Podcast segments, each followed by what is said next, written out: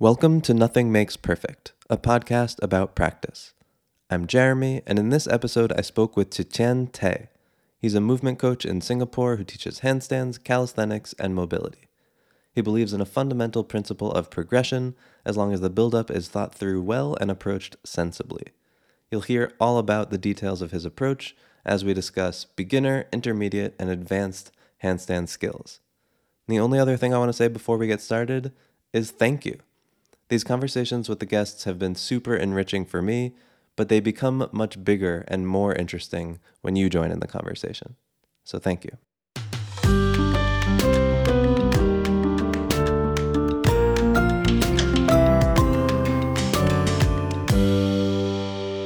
All right, ZhiQian, thank you so much for joining me. I know it's late there. You finished up coaching your evening classes. I Yeah. uh, really appreciate you being here. Yeah, thank you for having me. So I thought it'd be a cool place to start. We go back a few years at this point. We've uh, talked about things like handstands and geeked out on all that uh, many times, but you were already like at a really high level of ability by the time I got to know you. And I think when someone looks at skills like yours, doing one arm handstands and back bends and all this stuff, the natural thought is like, oh, that person did gymnastics since they were three and you know i could never do that if i didn't do gymnastics since i was three so could you talk about like how you first got into all this stuff Mm. Um, I mean, I first got into it when I was like 15 or 16. Um, because um, back then for Singapore, it was during secondary school, and I was in this co-curricular activity where uh, it was in a uniform group. Uh, and the group of friends I was hanging out with at some point in time, um, during recess time, school recess time, they were like hanging around under like a pull-up bar area and they were like doing pull-ups and stuff like that. So um, at some point in time, I started hanging out with them more and more and started picking up on all these bodyweight stuff. And along with that, because in uniform group um, co-curricular activity, um, we basically were given push-ups and stuff as punishment and i think all, all that stuff eventually built up to me um, developing an interest for like training and stuff. And it all then started um, since then with a combination of body weight um, calisthenic stuff and a little bit of weightlifting. And the earlier days it was uh, me taking inspirations from the early days of YouTube of like um, the street workout and like those uh, Arnold bodybuilding clips and stuff. So um, those uh, influenced me quite a bit.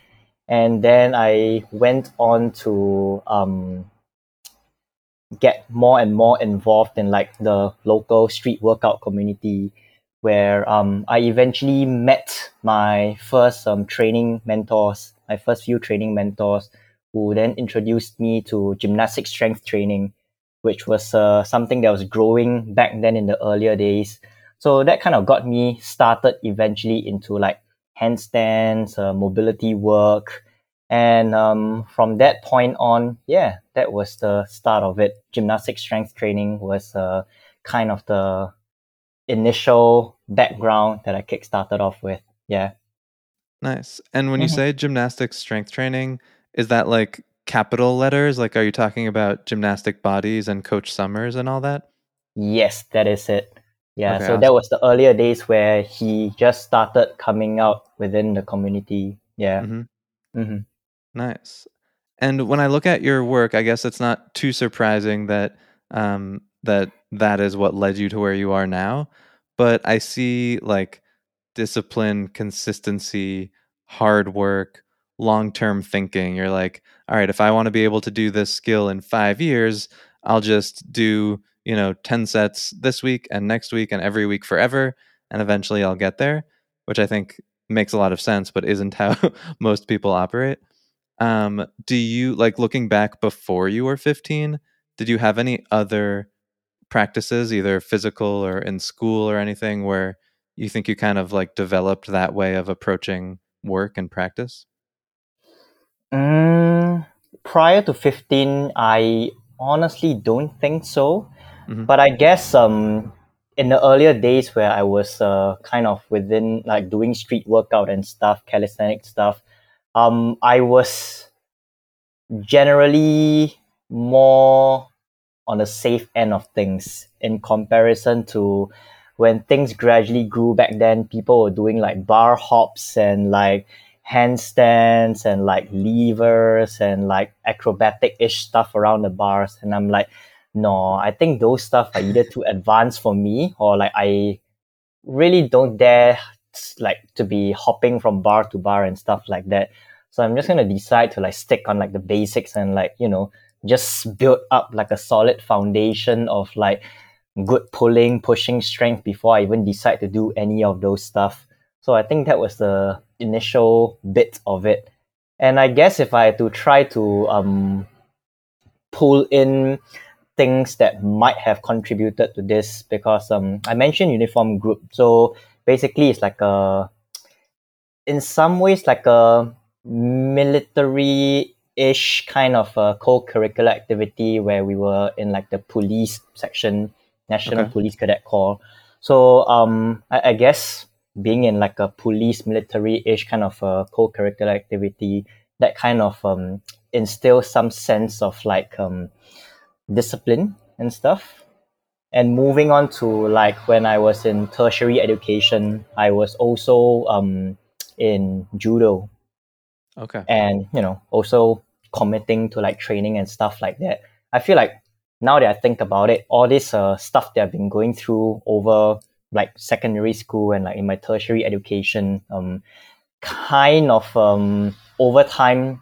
solidified my um training discipline on top of what i was doing on my own with the calisthenic street workout stuff because um i feel like it just didn't feel right to just give up on things halfway. Like I'm in it already. There are people that's probably expecting certain stuff of me, and I'm gonna just push through it.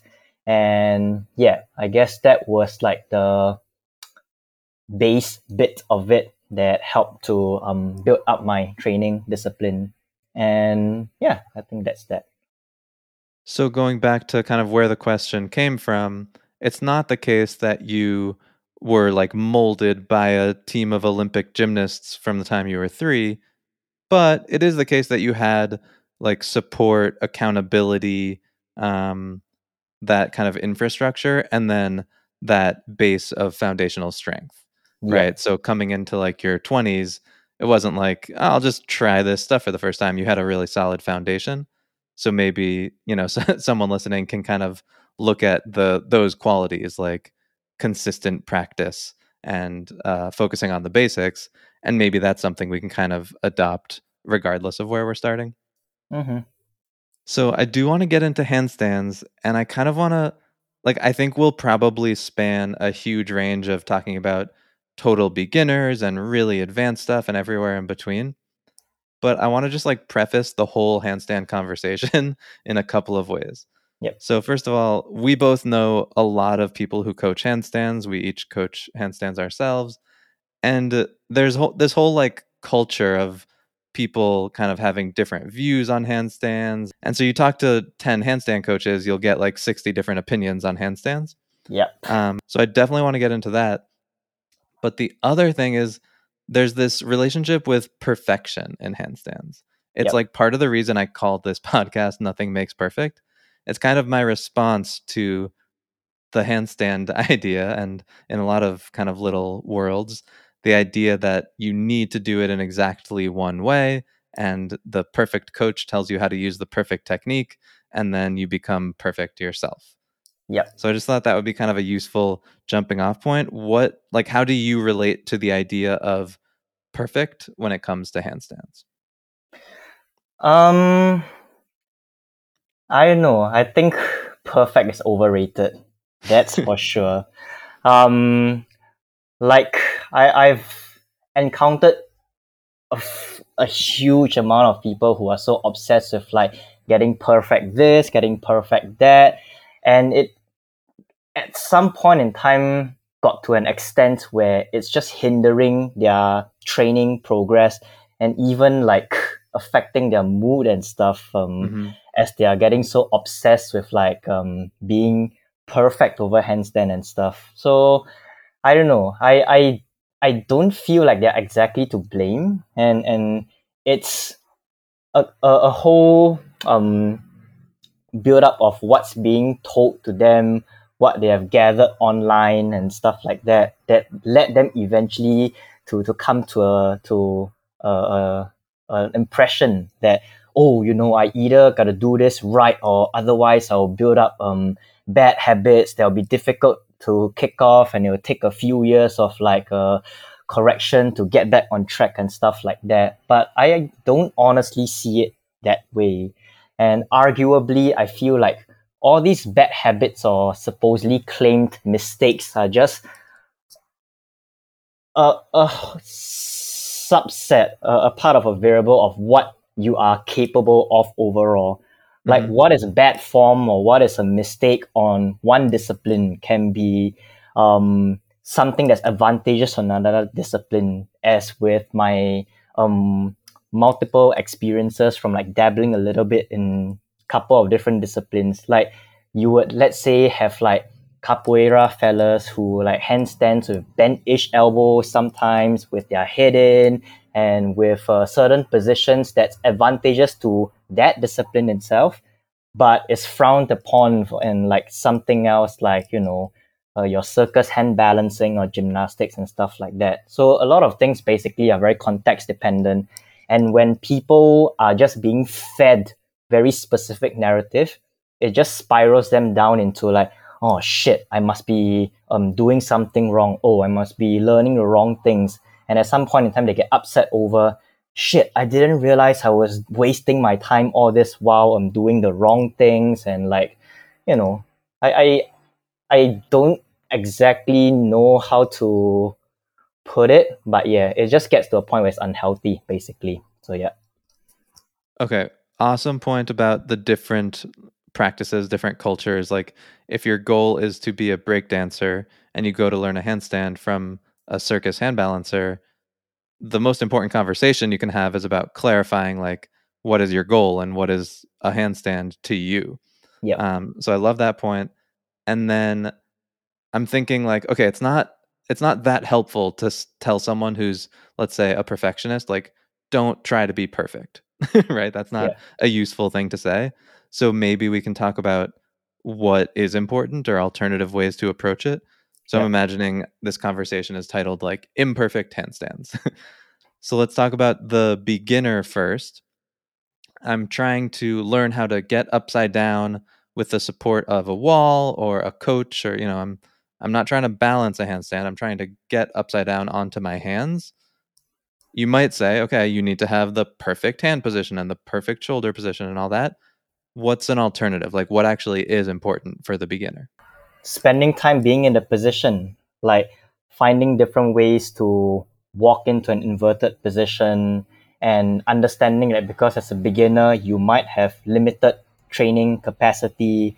You might also spend some amount of time building up supposed prerequisites, like all your mobility prerequisites and stuff like that, general strength work that may supplement towards um, improving your ability to do more of going upside down. So I think over time, as you build up better and better capacity, both on the strength and mobility end of things, then you can be more capable of spending more time upside down. And that's where things might slowly change to where the training ratio might be more towards being upside down and lesser towards like general strength and mobility work. So yeah, that's off the top of my head. Awesome. So two points I want to pull out there. One is kind of this, I would call it like befriending. You Mhm. have to kind of get to know the thing and get comfortable with it. And Yep. that could look so different for different people, just like actual befriending. Yep. And then the other is building capacity to practice in the first place. Like handstands are a really demanding thing on anyone's body. So if you're going to want to befriend, get comfortable, get better at it in any way, you're going to need to build up some capacity and it's pretty specific like most you know most adults don't just have the capacity to flip upside down and do a handstand right yeah um, so great points there when you say you said spend time in the position and then you talked about like prerequisite strength and um, and building capacity. So when you work with a total beginner who uh, hasn't gotten upside down at all do you like how much time do you spend with them in you know positions that I would look at and be like, oh, that's handstandy stuff, like they're on their hands upside down ish in some way, versus doing like a shoulder strengthening exercise or a wrist flexibility exercise that I could look at and not even know that they were training for handstands? Um, I think it depends on who we are looking mm-hmm. at, right? Because sometimes they may claim that, oh, I haven't been upside down before in my entire life. But prior to that, they may have some form of like uh, background experiences prior to this that may have provided them with like a good amount of like base strength or mobility or like level of coordination or awareness that um, they may not feel um, influences and affects like their starting point with like their handstand practice. So that should be taken into consideration because sometimes um, it ranges from someone who cannot step up into like a chest facing wall handstand. Like mm-hmm. the moment they put one foot on against the wall, then the other, their arm starts to shake a whole lot and they can't hold there for anything more than like five seconds.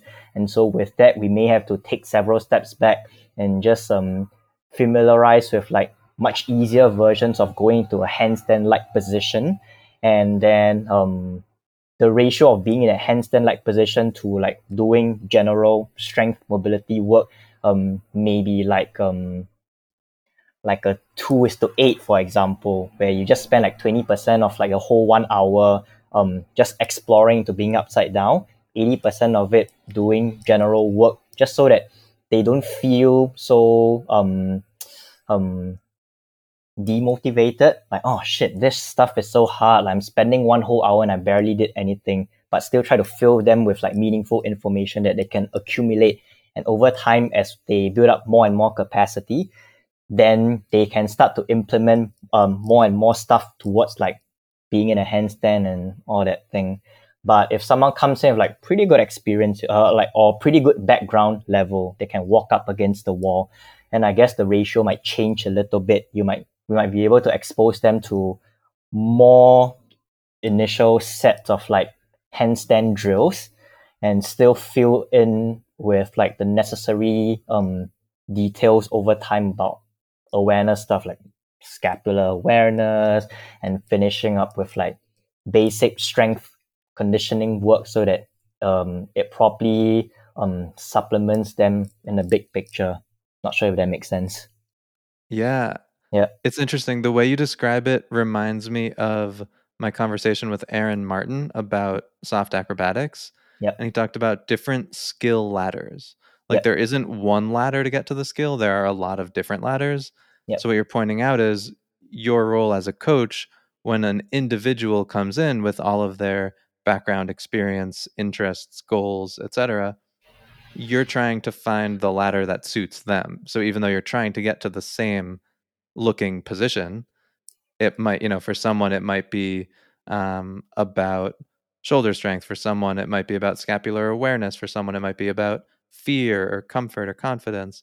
Um, so yeah i really like that you're like right off the bat your answer was basically it, it depends it depends. yeah. Yeah because i guess if i could add in on that point like over my years of like interacting with like a whole variety of students initially in my earlier years of teaching, I would have like a fixed set of syllabus that I'll run them through.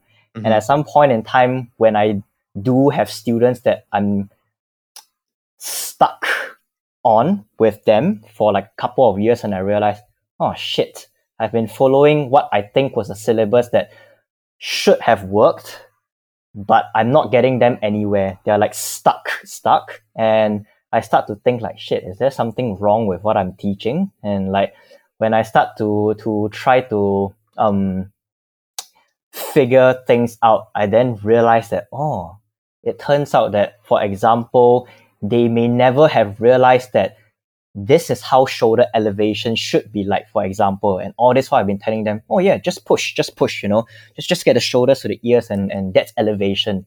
And when you start let when I start checking on, let's say like, oh, can I see like, can you move your scapula, for example? And like, oh, no wonder. Shit, I've been like wasting like two damn years, like telling you just push, you know, you'll be fine, just push. And like I didn't realize that I, I haven't noticed this at all before and I felt really, really bad about it. So I guess nowadays I'm much more um, wary as compared to in my earlier years of teaching and um, much more um, experimental with stuff and and you know just getting them to try different things. And we figure out together both me and them to see what works best. Because sometimes what i think initially work may not actually work. And when we spend a couple of like sessions together, then um, they start giving feedback like, oh, what do you mean by this actually? And we start working off from there to try to um, work on this process together rather than me dictating what they should do. And it, it's basically like a cookie cutter approach that works for some, may not work for others, but instead, kind of a, it depends, right? So, yeah. Yeah, there's it's not that there's anything wrong with having a progression or a clear understanding of different levels of ability or anything like that. It's that there is no one progression that will work predictably for everyone.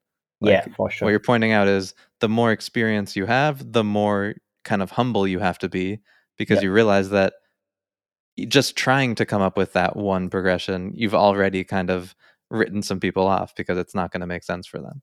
Yep. So I'd love to move to kind of what I might call like an intermediate level where someone is now very comfortable kicking up to the wall or to a spotter and they want to start transitioning into a freestanding handstand, balancing it on their own. Mm-hmm. So let's say they can kick up against the wall and they want to be able to kick up in the middle of the room or, you know, out in a park or something and balance a handstand a bit we're not talking about like performing in the circus or anything like that. Just uh, balance a freestanding handstand. Mm-hmm. So again, one approach would be like you need to have perfect technique and position, and everything needs to look exactly like this, as it eventually will on stage in the circus. Um, and I think it's pretty clear we're not going in that direction. So what is actually important? Is it is it one thing to focus on? Are there ten things? when you want to go from against the wall to off the wall?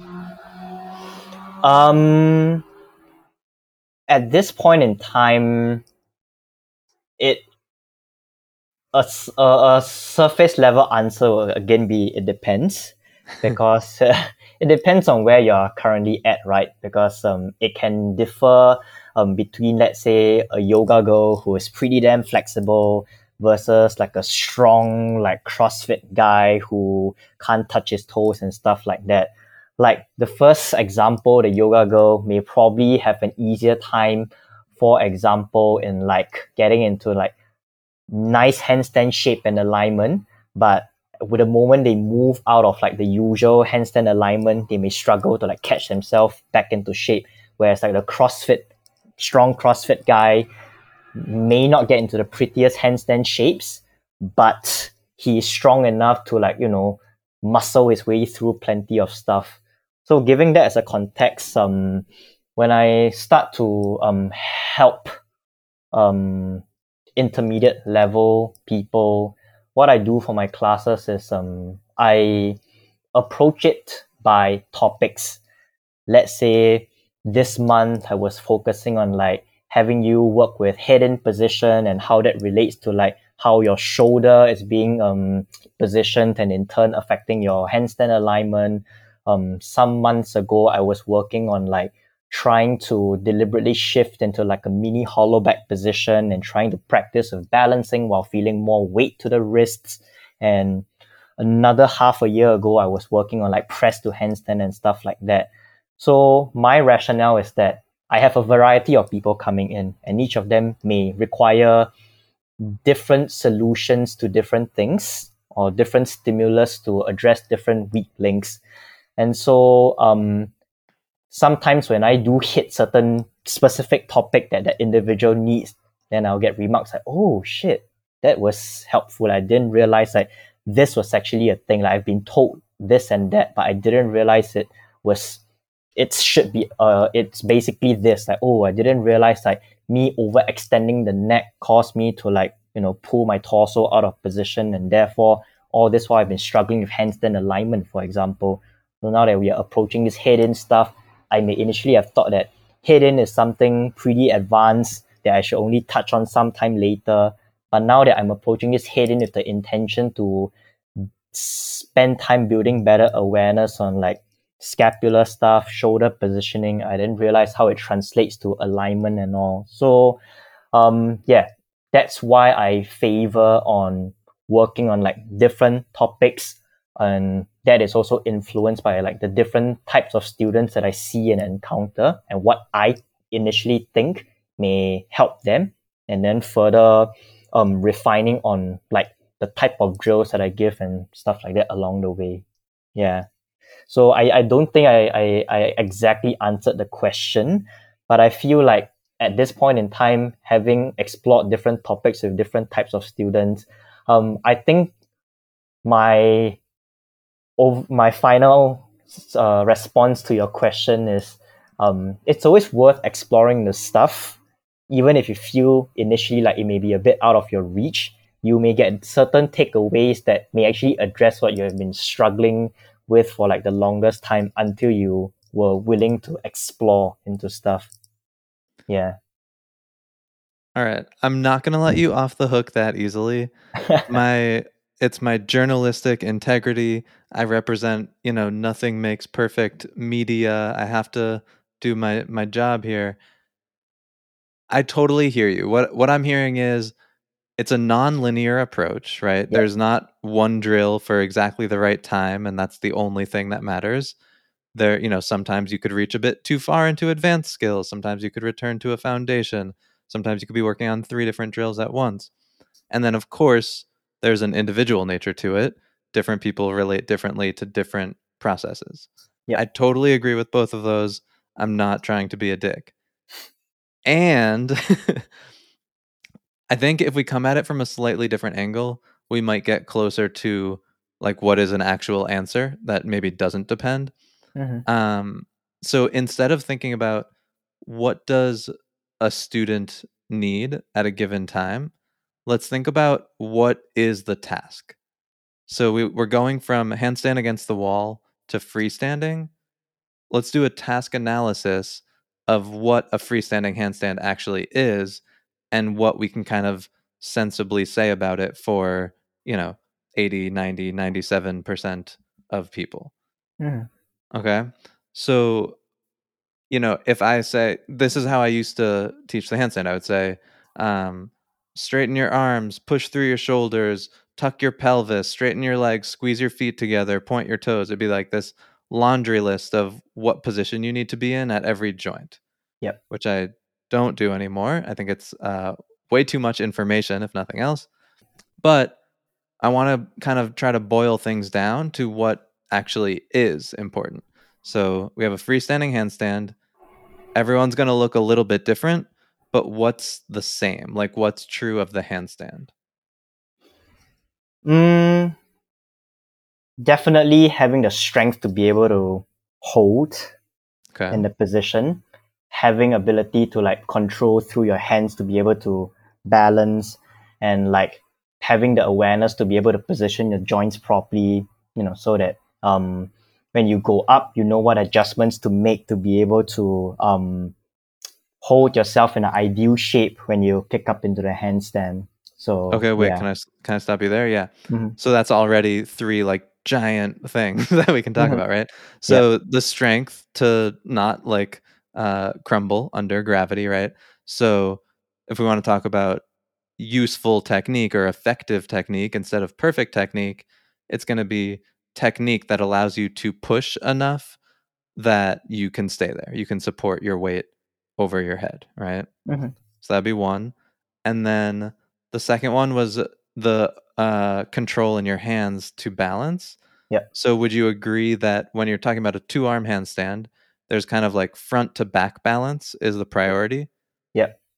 So you might fall too far forward, you might not go far enough, and you have this sort of like linear problem of I have to build enough control, awareness, strength, etc. to stop myself from going too far forward or too far back. Yep. And then the awareness, I think you said something like um, the awareness to uh, stack your joints properly. Obviously, there will be a record of this, so someone listening is like, "No, you totally misremembered that." But let's say something to that effect. Can you dig into that one a bit more? Like, what do you need to be able to stack and how?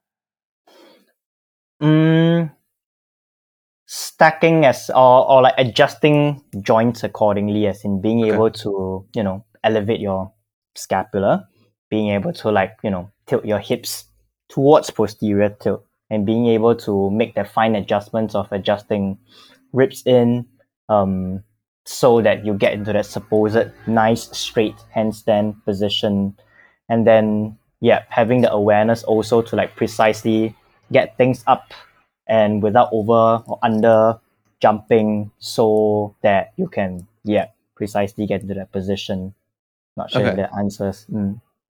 So you said to get into that straight position, right? So Yeah. there's this kind of underlying assumption that a better handstand is a straighter handstand. So from your perspective, like, you know, you mentioned elevating the scapula, pulling the ribs in, tucking the pelvis posteriorly. And I think we can like geek out here a bit because I think anyone who doesn't care about handstands has stopped listening like a long time ago. yeah um so those things to try that help you achieve a straight line Mhm. from your perspective is a straight line just something that like arbitrary that you can choose to do if you want and those are ways to do it or is it an important means towards any other end mm. Sorry come again. Could you? Yeah so you talked about different pieces of making yourself into a straight line Mhm. right? Different body parts that will like different movements that will make you straighten out. Yep. but i'm trying to get at why would someone want to be in a straight line? Is it just because that's their whole goal is i want to be able to do a handstand in a straight line. How do i do that? And you say tuck your pelvis and all that. Or is being in a straight line part of another goal like if you want to be able to balance it's better to be in a straight line or if you want to eventually learn a press handstand or a one arm handstand you know is it the end in itself is it the goal or is it just a way of getting to some other goal um to me it's arbitrary i guess because Okay. you you i I guess the the the common perception is that being in a nice ideal straight line equals to it being efficient. Just because supposedly it's claimed to be um perfectly stacked and so it's easy to hold.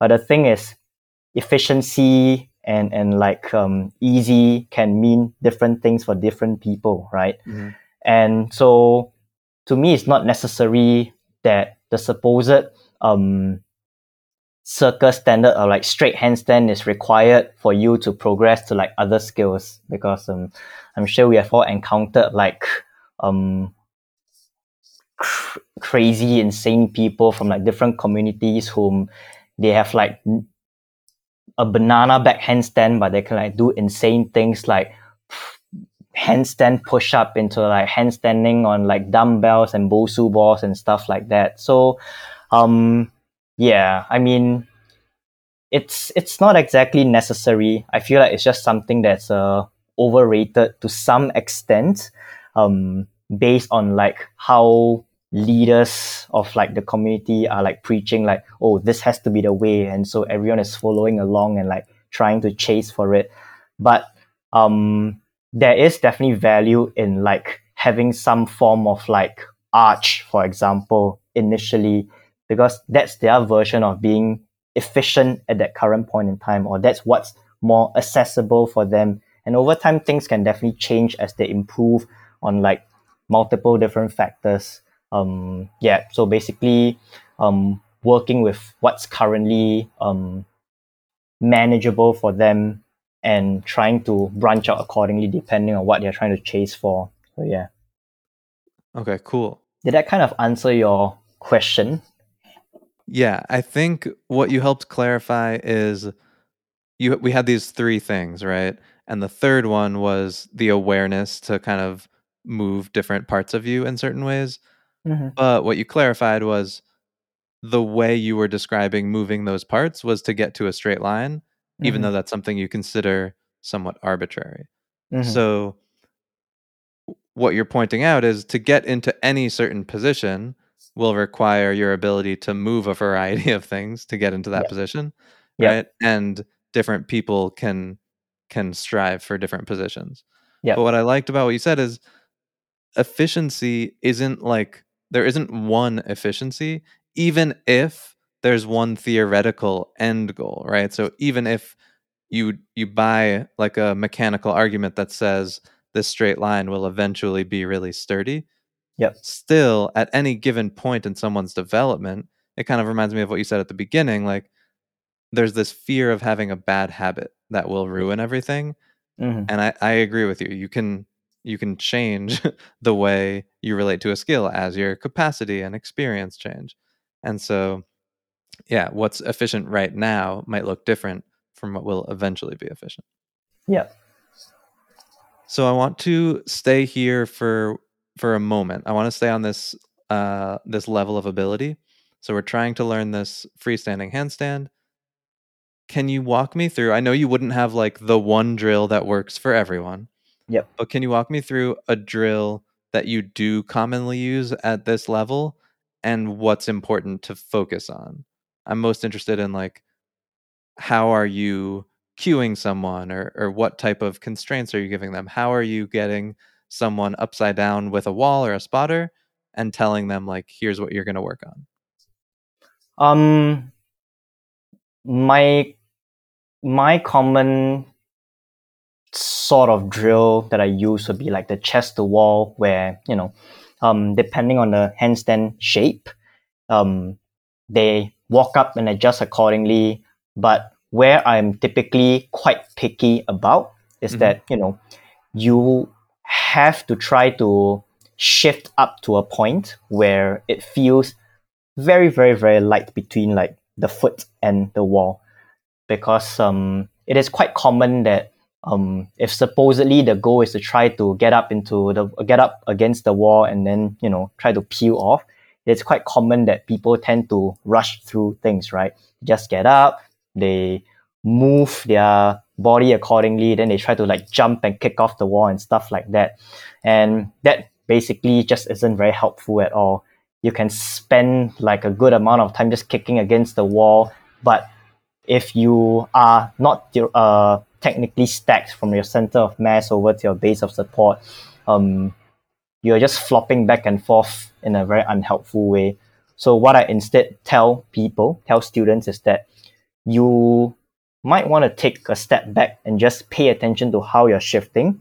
And supposedly if you're properly stacking your body regardless of whatever shape it is or depending on what sort of objective you're working with you can't go wrong with like um, trying to shift up to a point where it feels very very very light between the toes and the wall. Because that would then be a very clear indicator that yes you are now in the uh, supposedly correct position. And from then on you could uh, work at it in multiple ways. You could stay there staying very very light to build up strength and control or endurance in that position. You could proceed to try to peel off to to practice on your ability to balance doing multiple reps of toe pulls or stuff like that. So yeah that will be the main thing shifting into what i personally label as a quote unquote balance point where you're not exactly balancing but you're shifted up to the point where it's really really light. So that should give you a clear indicator as to being on the right track so yeah I love it. So you Yeah. what you didn't say I think is just as important as what you did say. You didn't say do exactly this with your shoulders and exactly this with your hips and exactly this with your feet. You pointed at the actual principle that matters regardless of what position you're in and who you are. And that is how much weight is into the wall. So you're I, I picture it as like a scale. So let's say the wall is now measuring how much weight it has pushing Yeah. into it. If it's 50 pounds or 20 something kilograms and then you're trying to go from that to freestanding i think of it as like you're really far from your target like if you're Yep. doing archery or, or shooting whatever you're standing really far away and then you have a long way to go and you hope for the best and what you're Yeah. saying is like if your goal is to balance with zero pounds or kilograms on the wall then Yeah. you probably want to get down to like two or one or 0.5 or 0.25 on your way to zero Exactly. Yeah. So imagine a like a scale, a weighing scale against the wall. Have it be as light as possible, um, as close to zero as possible. So yeah. awesome hmm So let's move from there to way more advanced. so we went from uh, no experience to getting upside down. Then we went from uh, comfort against the wall to building comfort away from the wall. Yep. Now let's go from two arms to one arm. Yep. Thinking of it as like the task analysis, what does a one arm handstand involve? I guess I could end it there, or like that a two arm doesn't involve. Mm, I guess it comes back down to the basic principles of like, you know, building strength and capacity in holding in one arm, but more importantly, trying to build up the awareness and understanding over trying to stack your body over that one single arm. And so all the things like your fingertips, uh, fingertip holds against the, or like stuff against the wall to like of different variations to try to build um better sense of control over being on one arm. So um yeah, I guess that's that. So would the three foundations you mentioned earlier still be true at a at the more advanced level? Like you still need the the strength to support the weight upside down. You still need the control in now the one hand to uh, control the balance, and then the awareness of various parts of your body to, you know, align yourself and change what position you're in. Yeah, for sure. Um yeah, yeah. So this is a sincere question. Like I have gone through the first two levels we've talked about, and I've coached a bunch of people through them, but I have Mhm. not gone down the one arm uh, rabbit hole. So I'm I'm actually asking. I'm not just trying to set you up for something here. Like we talked about the forward and back balance of the two arm. So Yep. I know when you go to one arm, all of a sudden now you have to deal with like side to side and rotation. You have a lot more degrees of freedom. You could fall in a lot more directions. Mhm. So can you talk to me like do most beginner one arm handstanders fall in the same direction or the same couple of directions? Like what are the the common uh, mistakes? Mm, as of what I've observed, I feel like they are rushing to take their other hand off too soon because like the common progression being used is like your straddle, fingertip hold, and eventually taking fingers away until eventually you supposedly feel like it's relatively light on the hands and you just rush to take the hands off. So that's like a common pitfall where people don't spend enough time on those fingertip progressions. They just rush to take their hands off and myself included typically that is just like you know short-lived um, excitement of oh yes i'm balancing on one arm but what we don't realize is that we are just like slow falling and rotating out until you know we we we get into a point where hmm how come i can't balance for anything longer than that? But i feel like it's quite necessary to spend time holding in that position so that you build up like the, the strength the endurance to be in that position and like all the small little adjustments behind like being on one arm while having like um that little bit of support that comes from like that one or few fingers because um even if like you're on like one arm and one finger um that one finger is giving a lot a lot of help more than what you might have expect as compared to lifting the arms uh lifting that one finger off. And through that there's a lot of things to be like learned from being in that position like how you're trying very hard to stay still in your body and not give in to like rotating or like collapsing in the shoulders and how you're like trying to make adjustments with the hands and stuff like that so yeah don't take fingers off too soon like it, it it is much more important than people realize in like do uh um, building up towards one arm handstand balance. And even then, like being able to balance is just the start of things. Like there's a lot more, a lot, a lot more details um, that's to come and it's worth spending even more time being on fingertip just so that you can like further refine and develop on things rather than just uh, rushing into trying to balance. So yeah. So one thing i just want to kind of zoom out and appreciate for a moment because i think it's true for any skill. Yep. You're talking about not having to be perfect. Yep. but that doesn't mean so people often use perfection as an obstacle like you're not perfect yet you haven't mastered this step so you don't go on to the next step. And mm-hmm. you're kind of smashing that. You're saying like we can get rid of that concept but you're still pointing out the value of building a foundation and of building capacity and all these things.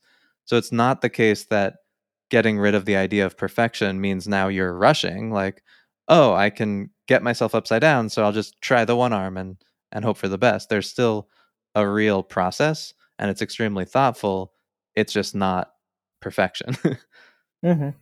so taking a step back on the one arm just to confirm you're talking about removing fingers so to make sure i'm understanding properly at first let's say i want to do a righty one arm handstand so mm-hmm. at first i'll have my entire left hand down and then you'd go to five fingertips is that right? Yep. Yep. And then gradually four to three to two to one. Yep and the thumbs should always come off first because the thumbs are playing quite a big role in supporting. So thumb should go first, then gradually followed by pinky and ring and middle finger and stuff. So yeah. Cool. So mm-hmm. this question I think will help clarify kind of your a bit about your approach at all levels. Mm-hmm. So those three foundations again we talked about like the strength to carry yourself upside down, the control in the hands to balance, and then the awareness to uh, know know where different parts of your body are. Yep.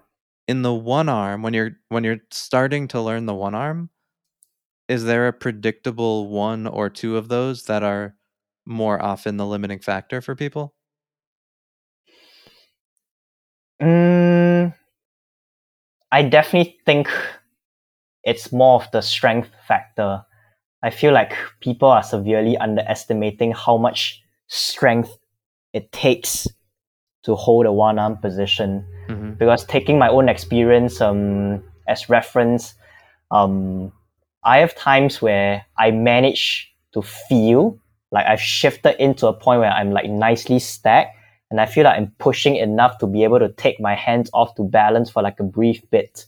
But if I were to try to balance for anywhere past like two, three, four seconds, I can feel myself slowly collapsing in the shoulder and slowly just falling off to either side. And yeah, that's where I then realized over time of like failing repeatedly because I'm collapsing in the shoulders, like, oh shit, I feel like I'm trying to balance a little too soon where I mm. should have spent more time on like fingertip holds so that it, it kind of ties in back to what I mentioned earlier about the whole balance point thing and imagining like a weighing scale uh, against the wall. So rather than the wall anal- or using the wall as like a pressure gauge, as a scale gauge, you kind of reimagine that to around the fingers where you want to try to stay as light as possible on your fingers while trying to um, adjust properly and be able to hold up there for as long as you can or for whatever your objective and intention was while staying as light as possible on the fingertips. So yeah, whatever concept that was applied to two arm against chest to wall kind of applies here in your one arm fingertip stuff as well. So the reason I asked about one arm first, I'm curious the same exact question about two arm or any level of difficulty. Mm-hmm. But if I was hearing you properly earlier, it sounds like you're saying the closer to a beginner handstand someone is, the more variation there will be between people in terms of what is stopping them. Mm-hmm. And then as you get more and more advanced, like it's unlikely you're dealing with someone who really has all the strength they need to do a one arm right away. And it's mm-hmm. just a matter of learning how to tuck their pelvis at that point. Yeah, probably. Cool. Mm-hmm. Um, okay, so I want to ask about your own practice. Mm-hmm. Um, let's go to like, I know I've seen you practicing a lot of backbend stuff, really cool. But is there a handstand related project um, that's like currently like the past couple weeks, these next couple weeks, you're you're currently focusing on? Um, on top of chipping my way through one arm handstand and trying to build back towards being able to balance because um, I, I basically kind of regress to some extent as I was shifting my focus a little too much towards backbend stuff and Okay. now trying to build my way back up again. Otherwise, the main projects I'm working on are to get better at transitioning to and fro from like a planche up to a handstand and towards like a Mexican or hollow back position, whatever the viewers might uh or the listeners might know it by, like through to like a hollow back or Mexican down to a bridge and back up. So I, I'm quite obsessed or, or quite interested with trying to develop control through as many different ranges and movements as possible. So in like a perspective of handstand, being able to press up through a bridge in through like a Mexican or hollow back into straight and back down into a planche is like a good, good um high level expression of it. So that's where I'm currently at right now as like a peak goal to work towards. Where I'm currently addressing it um separately for the time being, doing like partial planche presses and like doing like um partial um hollow back uh peel offs to into straight and back in towards a hollow back position. So that's where I'm currently at right now. Yep. Nice. I want to give you a lot of credit. um, I don't know if you're familiar with the term constraints led approach, but Yep. you definitely embody it. And I think, like, honestly, thinking back literal years, I feel like I was kind of learning about manipulating constraints in a skill from watching you approach these really high level handstand skills before ever knowing about any of like the research or any of that. Um, so can you walk me through whichever one of either the the planche or the hollow back um, kind of progression or skill ladder you're working with and how you're using like physical objects and and measuring it and what type of progression you're building as opposed to just like I'm to try it and then sometimes I fall and sometimes I don't. Yeah. Um, I could use the planche press as like a example to work with where um, what I do currently is to measure how far my hands are positioned with uh, blocks um, where it was uh, kind of an idea taken from another friend of mine. So I'm like measuring like oh three long block distance between my wrist and the wall, and I'm gonna be trying to press as uh, best uh, with as much control as possible from like a partial planche position in towards a straight handstand, and try my best to be able to like control my way back to the wall where I'm touching my feet as gently as possible back onto the wall. So I'm mentioning the whole blocks stuff as a measurement because um sometimes with bodyweight stuff it can get quite challenging for people to measure progress. Um the very common way is like, oh, you know, your planche progressions, you have tuck planche into a half lay, into like a straddle planche, into like a full planche. But like the jump the the the steps required or the effort required to go from one progression to another can sometimes be a very big leap. And that's where a lot of people get stuck at you know. So um i feel like small little um like novel little ways like measuring how far you're placing your hands from the wall such that it presets on how low towards the planche i'm working with um as a starting point when I'm doing my partial planche press. And that the further I move my hands from the wall, the lower I am towards horizontal in towards a full planche position. And from there, other factors like, let's say, hmm, what is my objective here? Am I trying to test like my one rep max equivalent of like a planche press? Shall I try to like move my hands as far away as possible and in a measured manner and try to press with a best possible form? Or am I trying to build more um, um, capacity, build more um, build up through uh, more rep ranges, you know? And so working with a closer hand placement distance and going through like um, more repetitions in a row? Or shall I just spend time in a planche position, that partial planche position? I'm to peel off and try to hold for like that partial planche position for like a little bit of balance time and returning back to the wall. So like there's so many ways to like approach this and it's um definitely much more than just hey, let's try to do your planche press. We are going to go from a tuck planche press up to tuck handstand to like a half lay position up to like a bent knee straight handstand to like a straddle planche to straddle handstand. Like there's definitely much more to that that people um, either may not realize or may not put enough um, uh, thought or notice to it because um, yeah they they I guess they are they are they, they don't exactly acknowledge the value of all these drills, I suppose, and just want to do like the skill itself. I love this so much. um, okay. So, in kind of terminology I've used before, what what I'm hearing you describe is you've figured out the crux of the skill you're trying to work on, and yep. then you've come up with a way to get feedback on that crux directly. So with the yep. planche, it's like you have to be able to lean your shoulders a millimeter further forward over and over and over again to be yep. able to counterbalance more weight from your lower body. Yep. So we have this problem with body weight movements where as opposed to like lifting a barbell, you can't just add a kilogram, add 5 kilograms, add 10 kilograms. You don't necessarily know how much you're adding when you change the movement. Yep. So one strategy is like you mentioned, go from a tuck to uh, less of a tuck and then eventually open up into a straddle and then close your legs. It's a way of changing the weight, which is clever. Yep. But what you're pointing out is like you can measure it more directly. You don't need this kind of separate placeholder. You can actually say, I'm going to take the tuck or the full or whatever and actually measure, like by measuring the distance from the wall, you're effectively measuring the lean of the shoulders.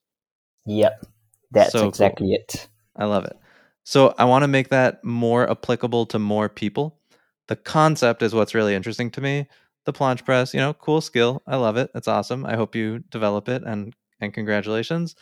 But for someone who is just trying to get up to the wall for the first time or trying to get from the wall to off the wall or at any level, do you have another example of like a hand balancing related skill where you have a clever use of constraints like that? Mm, does press to handstand sound like a kind of a skill that's at a lower ish level, I guess? let's, let's say yes for now. Um, mm-hmm.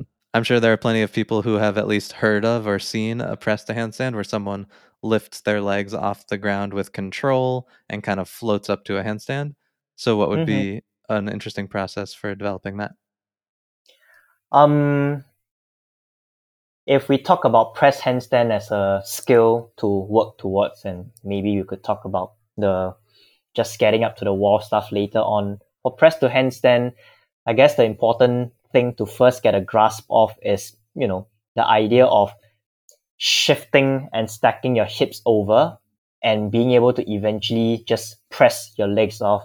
So initially I would start with the wall first. Start with the wall because there's still that um top half from like the horizontal up to like the vertical straight handstand position where it's a I what I typically tell students is that the higher your legs are is towards vertical, the easier it is strength wise. Mm-hmm. And the lower it is towards horizontal and down beyond that, the tougher it is strength wise.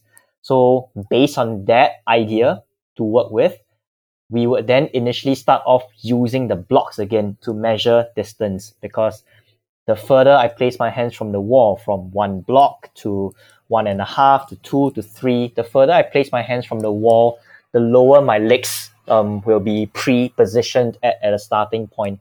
And I want to build up towards being able to both having um, a good level of understanding and awareness on how I should be shifting to be able to peel off and to have the strength to actually be able to peel off. So it's basically like a vertical press off the wall.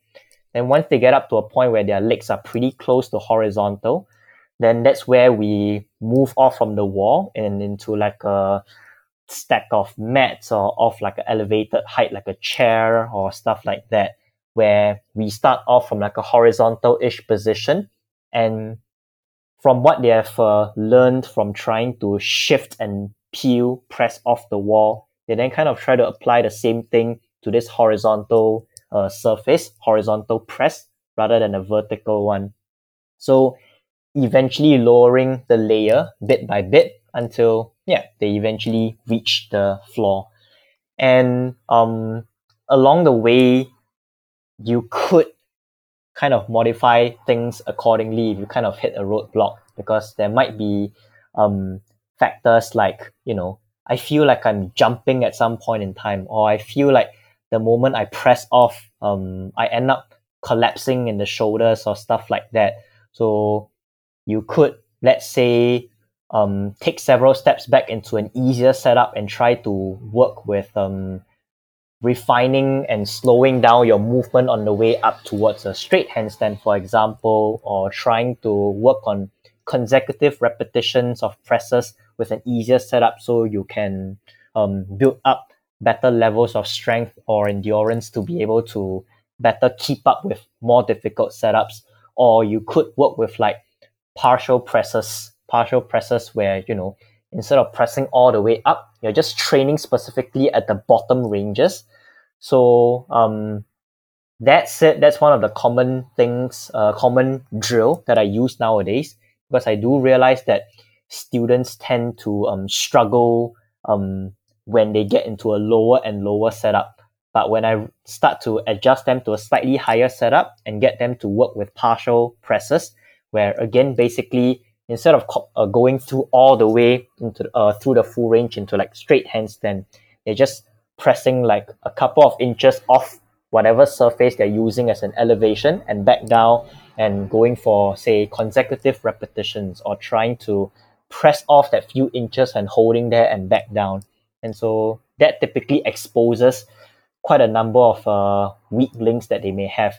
They may either not be um, as good with their press technique where, uh, as they initially thought they were, or they may uh, not exactly have a good amount of strength to be ready to progress down to a lower height. And doing that partial press format may help them to close up the strength gap, may help them to further refine their understanding over um, the technique of pressing before they progress down. So um, yeah, that's one of the common ways I address certain like roadblocks with uh, progress towards press to handstand. And all the ways you're describing kind of problem solving, mm-hmm. you're you're talking about basically a clever enough setup that it doesn't rely on like the magical spotting ability of the coach, which I think is yep. so cool and important because there's so much reliance on like, well, if I want to learn a press handstand, I just have to go run to the coach and they'll kind of lift my hips up and then I'll be able to do it.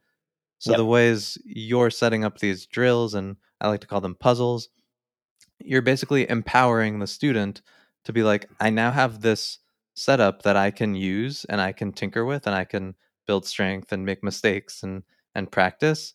Just like if you had, you know, a barbell, you could practice lifting it on your own. You wouldn't necessarily need someone standing there to help you lift it. You just make sure you have an appropriately weighted barbell for you.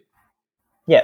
Um, and on that note about um, making mistakes and stuff, um, at least like a common um, remark I get is, oh, but you know, I, I, I crashed into the wall after I pressed up, or, um, you know, it doesn't look nice. The form, the movement doesn't look nice.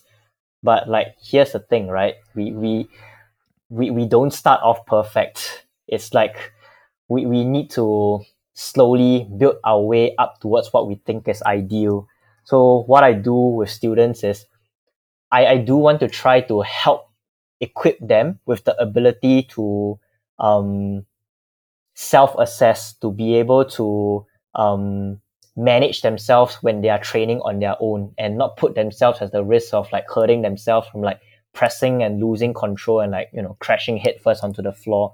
So the first thing I immediately encourage, this is assuming that they have like a decent um um control over their handstands to begin with, where I encourage them to, you know, be setting up in such a way that they are having their back be facing the wall and it's okay to initially press up and just smash into the wall because we want to establish where the supposed vertical point is, right?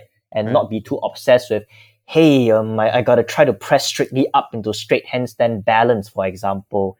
And so, in the presence of a coach, sure, I can be behind you and I can adjust you up to that straight handstand position.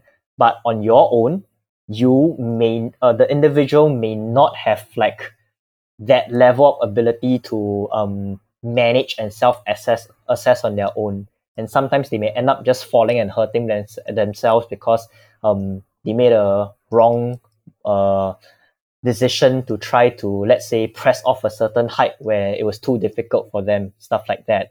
So I always encourage for students to, you know, be okay to touch the wall. That's still a learning tool that, you know, um, you don't have to tell yourself that you have to graduate from. It's always there as a tool that's um, going to stay relevant for a long time. Touch the wall first so that you establish where your safety net is.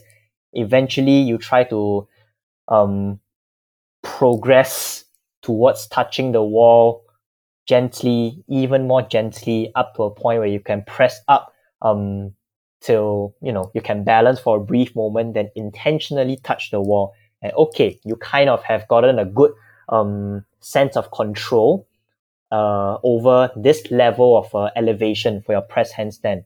Now, we're to take um, a, a, a couple of inches off your elevation and we're going to try again with the same process that it's okay to touch the wall. Then afterwards, work towards touching the wall more and more gently until you can catch balance for a bit and intentionally touch the wall. So it's going through this whole process of being okay with quote unquote failing successfully and then refining it and then eventually shaving the layers off your elevation until you reach your goal of like pressing from the floor. So yeah. Failing successfully. Very nice. I think what uh what I would call like your superpowers as a coach are kind of taking an individual's goals, which are all different, and helping yep. them understand what about the skill is and isn't relevant to them and important, and yep. then helping them kind of get feedback on that and giving them setups to to work hard or do you know pursue whatever it is about the skill that they want so you yep. kind of take this like vague idea of i want to be able to do a handstand and you turn it into really actionable like okay, given the way you want to be able to do it, here's a cool like um, puzzle you can solve or or drill you can work on. Yeah, it's basically problem solving along with the students. Like again, I'm I'm not a fan at this point of like here here's a set of syllabus that you have to follow. You know, because at some point in time, again, cookie cutter approach may work for some, may not work for others, and at this point in time, now that I've met a whole variety of like students whom have like very unique uh problems of their own that they have been stuck with for the longest time, when I start to try to problem solve along with them and find out like what they actually are struggling with and try to find like um puzzles and like ways to address things uh, uh their in, like specific problems. You then realize that oh actually what you need is um what's normally being prescribed to you and like you weren't being given the correct type of drills because supposedly you might have been told that this is bad form. This is bad habit. And so you have been straying away from it when that's actually what you need. So i feel like again it's problem solving along with the students rather than being like um, too fixed or dogmatic about like oh it has to be this way otherwise it's wrong. And sometimes it can just hinder um, someone's progress rather than helping them. And i've seen enough cases of people getting frustrated with getting stuck. And when i'm trying to break them out of it and tell them that it's okay to do this other way instead. I, I think they are too far down the rabbit hole of oh this is a mistake. It's okay. I'll just continue trying anyways with watch this uh, what this other guy has been telling me and uh yeah you know practice and all is coming and stuff like that. So yeah. Yeah i see it as like little tiny bits of activism against handstand dogma which we have plenty of we don't need any more of the dogma so yep. I want to be respectful of your time for people listening to this later. They might not appreciate that you're 12 hours ahead of me right now. So it's uh, we're coming up on 1 a.m. Really, yeah. really appreciate you doing this. It's always fun to geek out about handstands with you, but um, hopefully some other people will will enjoy hearing it too this time. Thank you yep. so much. Thank you.